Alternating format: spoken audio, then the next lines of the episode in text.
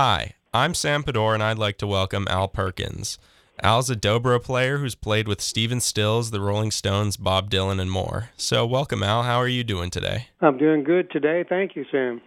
All right. Well, I, I was just wondering, how did you decide to start learning dobro? Well, let's see.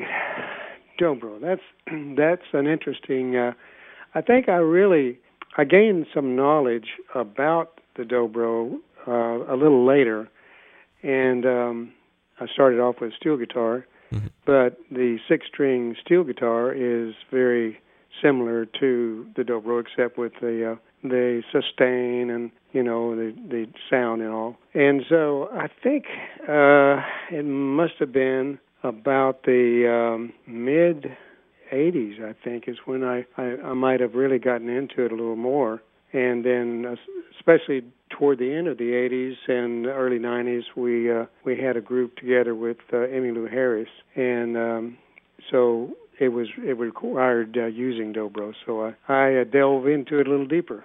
So you'd been playing music for a long time before you you picked up that instrument. Yeah, yeah. Well, what got you into playing music in the first place? Well, my father played guitar around the house. He had an acoustic uh, guitar, and I don't I don't remember him talking about when he started or how he learned, but I just know it was always around the house, you know. And um I got kind of interested in plunking it a little bit, but mainly I was into uh, sandlot baseball and stuff like that. And uh, so one day uh, there was a fellow that came through West Texas from Lubbock, Texas. We were in Odessa, Texas, and they were sending out people who wanted to ask if there were anyone in the home they would like to learn steel guitar. Steel guitar was a predominant, course, in Hawaii, and our in- introduction into that would would have been a, a a radio show called Hawaii Calls. It came around five o'clock every Sunday evening. So they decided they could uh, cash in on that. So, so they started a Hawaiian steel guitar school, and um, in Odessa and in a lot of different towns I've learned later up in Oklahoma and everywhere.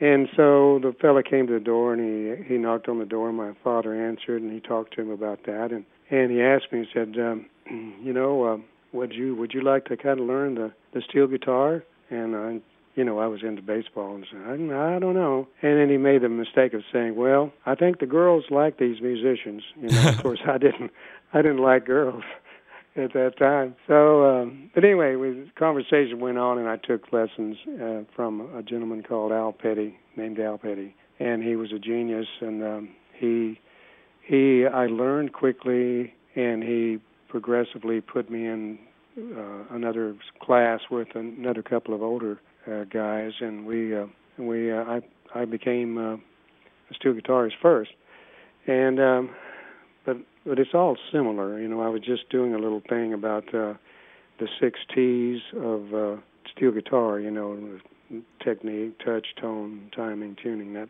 that kind of thing. So that was my uh, first introduction to playing uh, steel guitar, and steel guitar six string is much like the dobro. Uh, tune. You can tune it any way you want, really, but you can use the same tuning as I do on the on the lap steel. However, I use the lap steel, um, have one with legs where I can stand up and uh, play the guitar or the or the steel.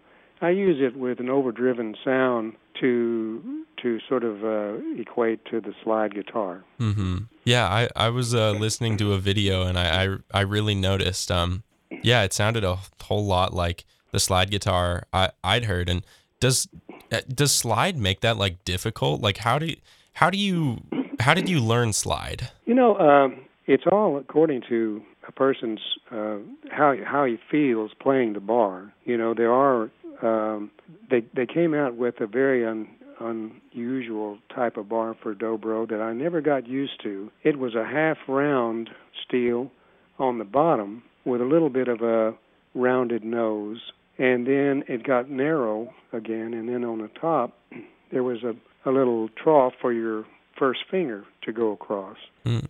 And then you held the bar with your your middle finger and your thumb, and the other other two fingers kind of follow along. But um, when you get into slanting the bar, it it becomes a little bit more difficult for me anyway with that type of bar. So I graduated or or ended up playing just a bullet uh, round round nose and round uh, bar.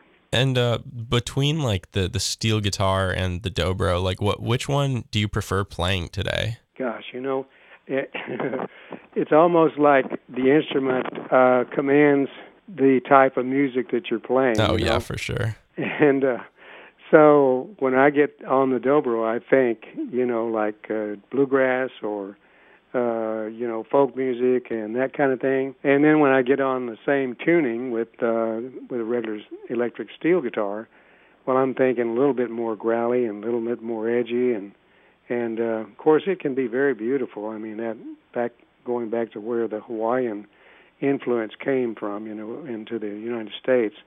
That music is still just a beautiful, beautiful music. Yeah, I, I did not realize the steel guitar was from Hawaii. That that's really interesting. Now, it's my understanding that the Spanish brought the guitar over there, you know, and and then um, they began to, you know, ad lib with how to use this thing, you know, Mhm. and there's a whole story. I'm not sure exactly where you would find it, but I I have seen uh, the story on on how they came to using a, a slide of sorts, you know, on a, on the on the acoustic guitar. Oh yeah, that's interesting.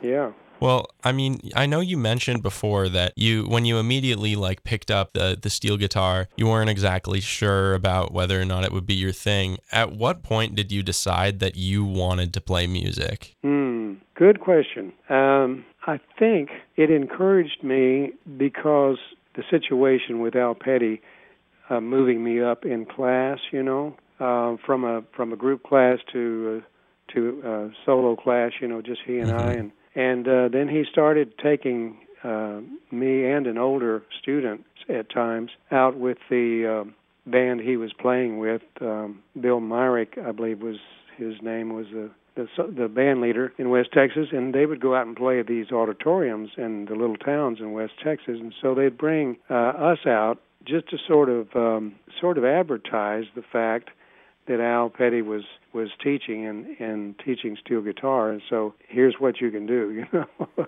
Yeah. So so we would be up on stage together, and we'd play three parts, or or maybe sometimes they'd just have us play a couple couple of uh, parts, you know, and in harmony and that kind of thing, and and um, that that sort of got my attention. Um, it was fun. I still like to play baseball, but uh, it was fun, and I think it's. Um, it, I was, he was encour- he was very encouraging, uh, my teacher, and so between he and my father, um, I I still wanted to play a little bit of the, the guitar, regular guitar, so I began playing a little bit of his uh, his acoustic and playing playing the uh, the uh, slide guitar and the Hawaiian guitar. Oh yeah. Well, was your was your family like always supportive of your your decision to pursue music? Certainly was. I mean, I uh, looking back, I'm so appreciative of my my father and my mother. My mother was a homemaker, and my father drove a truck for Phillips Petroleum Company out in West Texas. And he worked hard, long hours, you know, and he. eh, But they were able to provide us uh, always a, a nice place to live and and plenty of food on the table. And uh, when it got into the place where my my steel guitar side of me was growing, uh, then I I think I went into a triple neck Magnatone steel guitar, then three different tunings, you know, Mm-hmm. and um, that that was my next step. But that cost money, you know, and uh, out back then, you know, they weren't were wealthy by any means. So the sacrifice they made for me was just uh, so so amazing. And um, so mom started working at a bakery and uh, full time, and and uh, on and on it went. You know, finally I was getting paid for what I was doing, and I never did. I never did think about the money part of it. I just brought it home and gave it to mom. Well, that's a really a really nice thing to do, especially from what it sounds like. I mean, everything everything your parents did for you, and I guess your your whole music thing certainly turned out. Um, I know you played on a, an album with Bob Dylan, actually, knocked out loaded, right? Yeah, Well, what was your experience playing on that? Interesting that you should ask about that.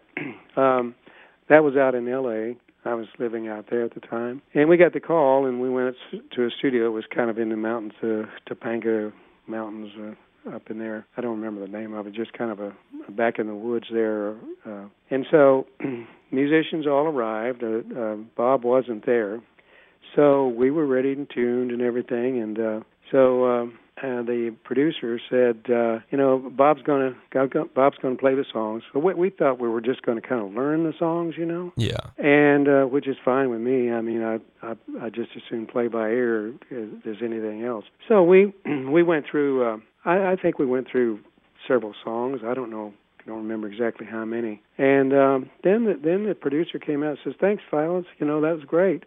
And uh, uh, on on we went. You know. Wow. So, so I thought, whoa, wait a minute. I I don't know if I like what I played on there, you know, because usually you have uh, you have a sort of rehearse through a song and then and you get to a point where you you turn on the recorder and record it and uh, and if you need any fixes, well, you're allowed to do that. This was a little different. It, he wanted it very, you know, spontaneous and and off the cuff, and so that's exactly what we got. Wow! So the whole thing you you recorded in just like one take. It was it was a it was a single take, and uh, I don't remember us going through the song more than twice.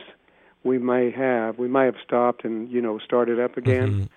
but of course with the uh, tape splicing people over there, they could put it together. You know. yeah. Well, did you ever end up meeting Bob? Uh, yes, uh, he was. Um, he came to a Bible study that we were. This is after. It was right before his first uh, Christian-based uh, album, and um, we were over at a friend's house. Uh, the guy that we were at uh, went to a, a um, offshoot of Calvary Chapel, which which I knew of, and ended up going to Chuck Smith's church in Costa Mesa and uh, but this one was the Vineyard, and uh, it was in the Westwood area up in in uh, L.A. And I'd been there, you know, visiting, and went over and played uh, with with another group or two. But uh, either either before that time or slightly after, uh, one of the fellows that I knew had a little. He hosted a little house party, and so uh, Roger McGuinn came, and and uh, Bob Dylan came, and oh, there's a couple others that I that I forget now that came, but mostly people interested in music or whatever. And he, not much conversation. He's not a big conversationalist, but he did say something about he wanted to do a gospel record, you know, oh yeah, kind of record. And uh, so, lo and behold, I guess uh, that that's where that's where that started. yeah, I guess so. And yeah, I, I know you just mentioned, I guess Roger McGuinn was there. Did you guys have like a Byrds, Dylan, Al Perkins like little little jam session? Did that did that go down? You know, I wish it had, but we really we just, it's kind of just like a uh, like a little dinner thing, you know, and mm-hmm. and uh people mainly just stood up in different rooms talking, you know, and drinking whatever they were drinking. And uh I don't think there was much alcohol there, but Oh yeah. but yeah, it was just a social time, and so it was really interesting, you know. Yeah. Well, have you done like a, a lot of jam sessions over your career? Uh, uh, yes, I'm. I, I think I've done quite a few of those. oh yeah.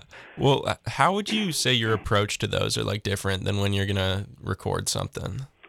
Okay. Uh, you know, if we're going to get together and just play music, it's it's a real cool social event. You know, usually uh, some folks will put it on and and have refreshments and that kind of thing. And it was very big whenever I I began. In fact, I was looking through some old black and white pictures that my mom had, and I recall, I recall that uh, there would be a living room full of musicians, and the ladies were fixing things, and and sometimes uh, if we were just, you know, we, we ate uh, maybe a small dinner or something, and then went to the larger room and began to play.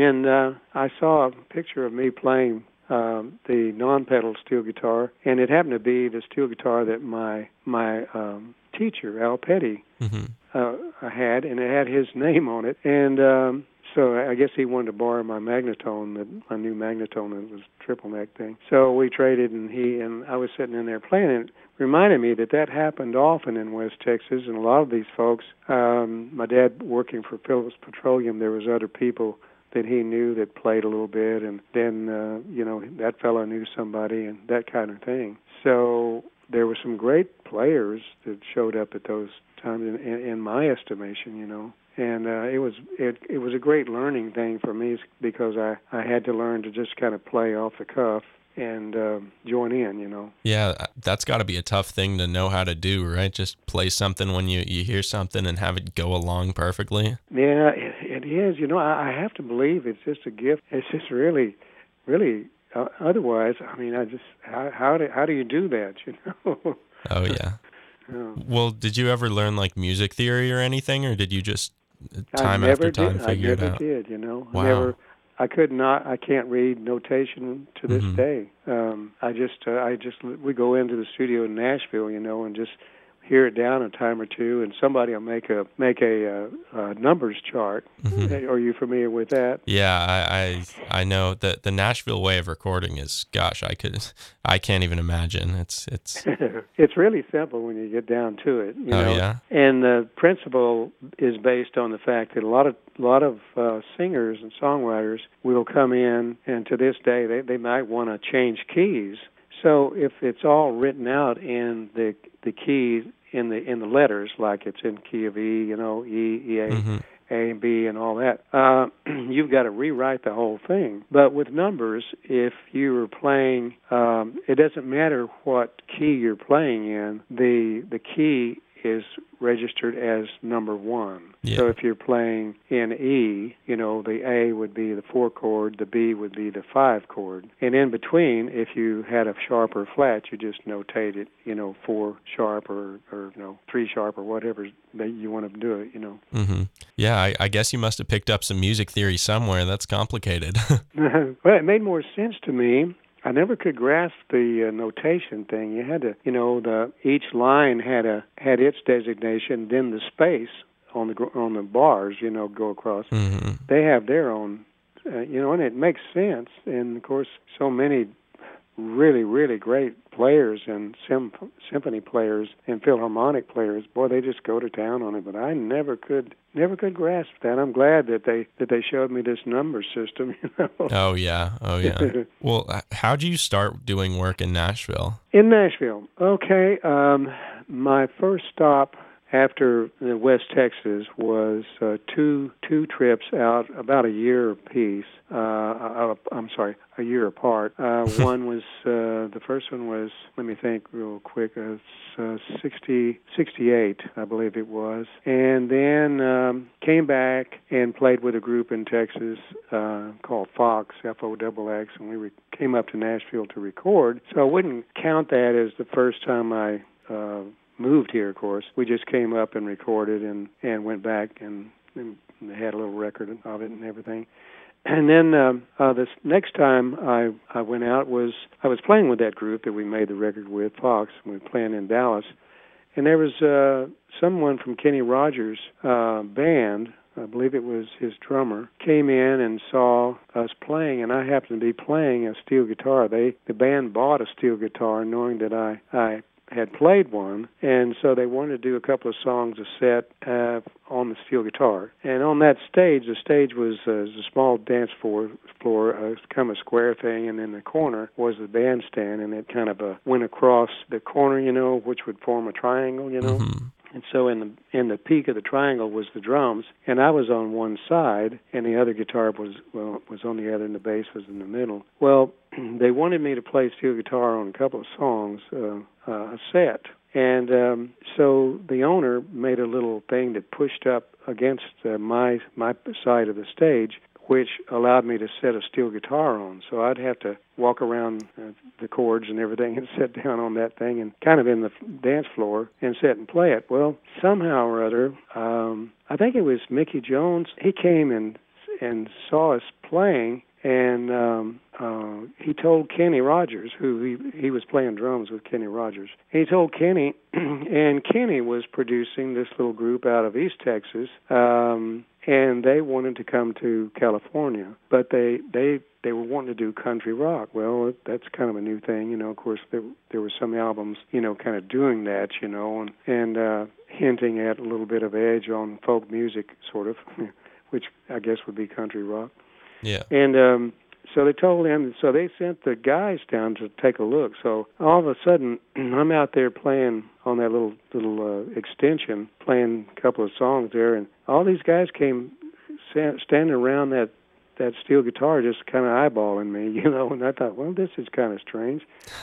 but it was uh, it was the band. It ended up called Shiloh, and uh, it was it was really uh, it was one that Kenny was going to take out to uh, California, and uh, and they were going to record an album, and and so they, long story short, they uh, talked me into coming up into the piney woods in East Texas. Don Henley was the the lead singer and drummer, and uh, they coaxed me into coming up there and and and playing with them. So I borrowed that steel guitar that the band owned went up there one weekend or one week and played with them. And I said, "Man, this feels so good." Because I had country in my bones, you know. Mm-hmm but uh, now this was a little edge to it. So I uh, I gave my notice on uh, Fox and, and went with Shiloh, and Kenny Rogers produced uh, an album for us. Uh, we have one album, and then everybody uh, started going different ways, and and uh, I went with the Flying Burrito Brothers, and and uh, everybody else went with different. Linda Ronstadt, a couple of them went with Linda Ronstadt, and then you know the story about Don.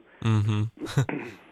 yeah, well, uh, how'd you how'd you end up in the Flying Burrito Brothers? I know that that band kind of existed for yeah. for a couple years before your time. Yeah, Sneaky Pete was the the steel guitar player for let's see, the first, second, and third album, and uh, uh, at, they were going to promote the third album, and Sneaky left the band. So the manager for them somehow had heard that um, there was another long-haired steel guitar player in it in L.A. You know.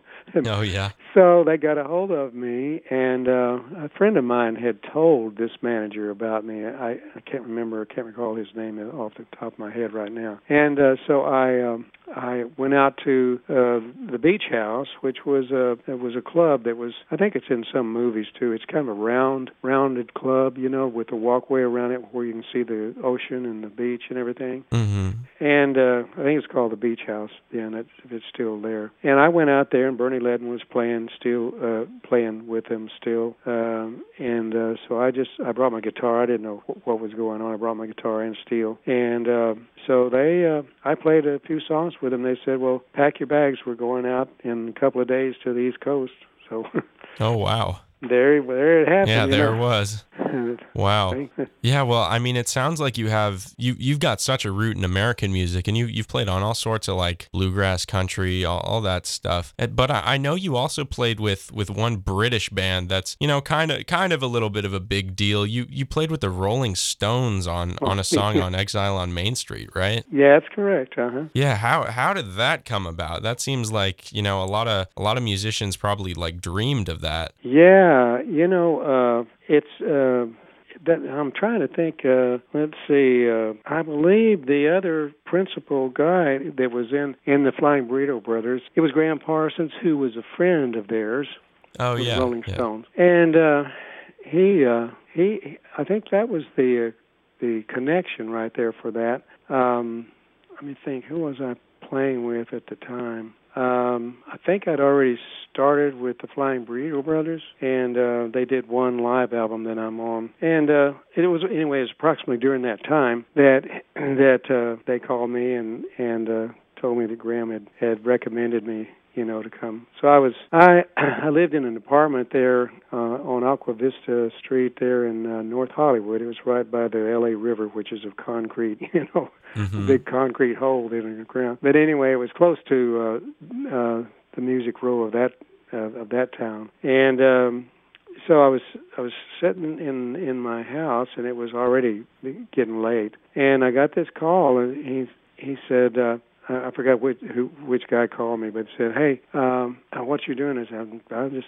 watching TV or whatever I was up to." He says, uh, where how long would it take you to get your steel guitar I said well it's in in the uh, in the in the down on um, we had one of these locker things you know down on Santa Monica Mm-hmm. So down in lockers how how how long would it take you to get it and blah blah blah? So anyway I got went down got the steel guitar and went into uh, the the studio. And uh, uh walked in there and gosh there's some guys in suits you know like English kind of producer, engineer kind of people. You know, they still still wore suits Oh yeah. and stuff. And so um, I came came walking in, and um, I started to go into the. I saw a setup for microphones for vocals. I knew they'd been doing vocals and stuff like that. So I thought, well, I'll just take my stuff in there and and go to uh uh I'll set up my steel and and and uh and play direct. I, a lot of times I played direct and didn't have to, you know, worry about an amplifier.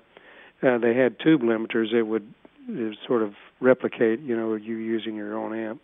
Mm-hmm. and and steel guitar didn't need to, all the edge to you know very much. So um, I said, no, you, you go at the, the the other end of the console and set it up. You set it up in here. You know, I said, okay. I set it up there. and There was several layers. Uh, I think it was like three levels there. There was a lower level where people sat and looked through the window. You know, Yeah. and then the next level was the console and and there might have been a little little balcony thing in the back i'm not sure and a lot there's all these people up, up in there producers and uh, engineers a couple of engineers and and uh we uh we set up i set up uh kind of facing the end of the console and i had room enough to do that and uh um there was uh i'm trying to think uh who else was there? Oh, yeah, Keith.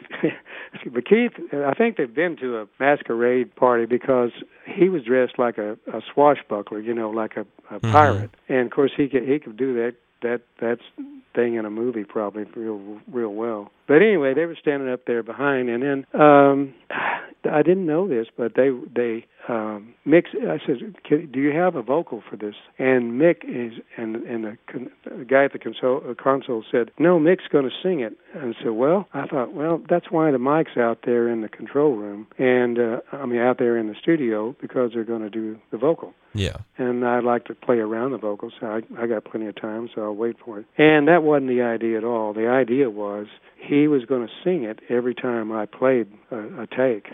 Oh wow. Now he had a hand mic, and there was a couple of different levels there, you know.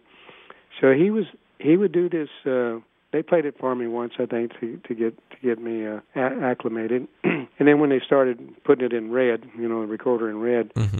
then he did he did his whole stage routine uh by dancing around my steel guitar. Now, I had only had this new steel guitar. It was it was Tom Brumley's 11 string uh ZB, which the strings were I had comparing that to the steel guitar I had, which was a Fender 1000. The Fender 1000, the strings were very low and they were very far apart. You know, we're talking about millimeters and stuff. Yeah. But uh, this thing, we had 11 strings on it, uh, twice as many knee levers, at least twice as many knee levers. I had had it for two weeks, and that's one of the things I was doing up in my in my apartment there in in, in North Hollywood was learning how to play that thing. And so um, I was fighting it just to to get what I wanted to get out of it, you know. But I'd, I had had it for about two weeks, and uh, and I, I remember uh, every time we we would do a take, I think we did three takes. He was dancing around the, the steel guitar. The steel guitar was moving, you know, at times,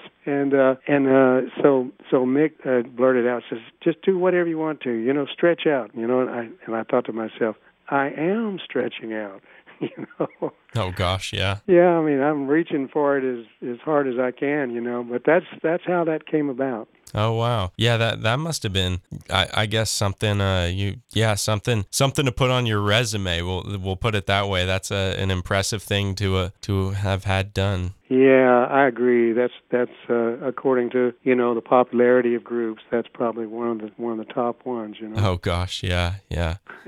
well, hey, I um I was watching a video of of your perform uh, some of your performances um last night actually, and I saw you did one of Crossroads. Are you like a big fan of Robert Johnson and all that like old blues stuff, or was that just a song you uh, you decided to play? You know, um, I hate to admit this, but I really wasn't a student of the uh, the American early American blues thing. Mm-hmm. You know, but I I I had I'd heard the the uh, Eric Clapton's version of Crossroads. Yeah, yeah. And so that's what that's what that's what had influenced me on that. I just thought it was so uh so cool and so aggressive but so melodic, you know. Mhm. And so that that was the influence for for that. Oh, I, yeah. I still get a call every once in a while to play that if I'm out playing somewhere, you know. Yeah, I mean, hey, it was a pretty good version. I'll give you that. Thanks. well, are you are you much of a Clapton fan? Yes, I, I am. You know, and uh, uh, most most of the um, you know the guys over in Europe just had a little, or, or I should say England, had a little different um, slant on American blues. You know, Mm-hmm. and I liked I liked all of the stuff that was coming out of there. So you'd say you're more of a, a European blues guy? I guess you'd say that. Yeah, that's kind of where it got me interested in it. You know. Wow. Uh, Led Zeppelin too, you know, and uh, uh, Jeff Beck. I've really like Jeff Beck. yeah. and all all of those guys and and I unfortunately I've never never had the pleasure of meeting them but hmm they were an influence Yeah. Well, who would you say some of your other uh, non-blues related influences are? mm, of course uh I think I told myself when the when Shiloh wanted me to get um uh, or actually it was Fox wanted me to get a steel guitar um and then we car- that carried me into to the next group but uh I I just I was saying to myself I had heard uh, Tom Brumley playing on Rick Nelson's uh live album uh live at the uh, live at the Troubadour. And I was I was driving late one night in Dallas coming home or going to work or something and I heard that song come on uh uh it was an up tempo song that uh that uh they were playing and and I heard the steel guitar on it. And man I just thought gosh you know I I want to play like that you know and it was Tom Brumley. And I became friends with Tom and that's that's uh I that's whose guitar I was uh, learning to play. Uh, I just recently I got in it two weeks prior, you know, before I did the the Stones thing. Yeah, yeah. Well, I, I guess yeah, meeting and being friends with the a person is a pretty good pretty good way to figure out that style, right? Yeah, and he was so helpful. You know, if I had any question about anything, he was so so helpful, and Mhm. and I I'm I'm trying to be that way too. You know, to others. Oh yeah, yeah. That yeah, that that's really nice of you. well, what would some advice be for someone that's like trying to learn how to play slide?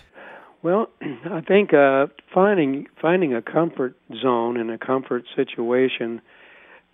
All that being said, uh, uh, the right type of. In fact, I've, in front of me, I've got a thing um, called the six T's of steel guitar, and I'll probably put that on the website.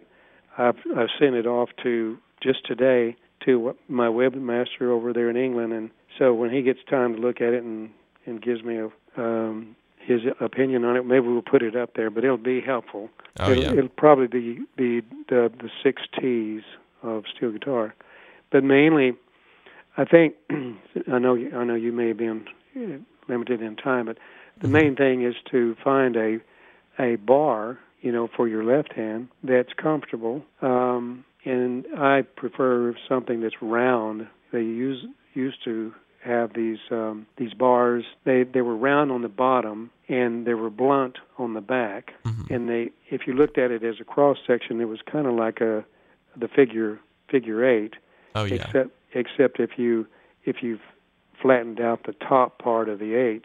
So your your thumb and your middle finger went into the little the waist of that eight, you know, Mhm. and then you lay your top finger across the top for control. And um, those I've seen those bars. They came out for dobro with blunt ends on each end. It was just just the figure eight with blunt ends. Then somebody said, "Well, okay, I'm going to make a rounded nose so you can tip the bar and isolate one string or another." Oh yeah. So, in- in fact, I, that's probably something I ought to put into that that six T's thing. I just thought of that. But yeah, when you want to isolate, you just tip it up, and it, that rounded thing is is smooth, and you don't hear any clicking or missing the note or missing the string. Wow. So, does that make sense? Yeah, yeah, that does make a lot of sense. I guess the the bar must uh, have have a lot of say in what you you can do on the dobro. Mhm. and I love. I, I've always I've gravitated to the round bar, and uh, round bars. Uh, they're stainless steel a lot of times. They're hardened, you know, on the outside Mm-hmm. so that they don't wear so uh, easily with the wound strings. But the round bar is my favorite, and the hollow round bar is even better because I use like a seven eight sometimes diameter and that kind of thing. And uh, then you can get these now that are hollowed out all the way into the nose, so it makes it very light, but you still have the the tone. Uh, In my estimation, it doesn't affect the tone that much. And so that little hole in the back where they take out the uh, metal, you can actually reach back with your thumb and push that out to the to the right or to the left. Swivel it, you know, with your two first and second fingers holding the nose of the bar, and you can angle it where you can do another uh, transition of uh, the chord. Wow. It's really you'd have to see it to really, I guess, to really understand how it works that way. But uh, it goes by so fast. A lot of people watching somebody play might not notice it. You know. Yeah. Yeah. Well, I never I- thought about that. I'll have to think about putting that into on the on my uh, website. If, Mhm. it's a good thing you mentioned that. oh yeah. Well, that you know that's a, a pretty cool thing about your your instrument. You don't see a whole lot of cool dobro stuff out there. So you know, thank thank you so much, Al, for for giving me the opportunity to talk to you, get to know about your instrument, get to know about your music career. It's just it's been so interesting, and thank you so much. well, you're most wel- welcome, and, and just uh, if there's anything more, just send me a note. Thank you so much, Al. Well, thank you, Sam, and all the best to you. I'm Sam Paddor, and I hope you enjoyed that interview with Al Perkins, a dobro and steel guitar player who's played on all sorts of stuff with Bob Dylan, the Rolling Stones, and more. If you enjoyed that interview, make sure to keep listening to My Back Pages on our website, mybackpages.org, or on Spotify, Apple Podcasts, or any other podcasting platform. So if you enjoyed that podcast, make sure to keep listening for many great interviews just like this one.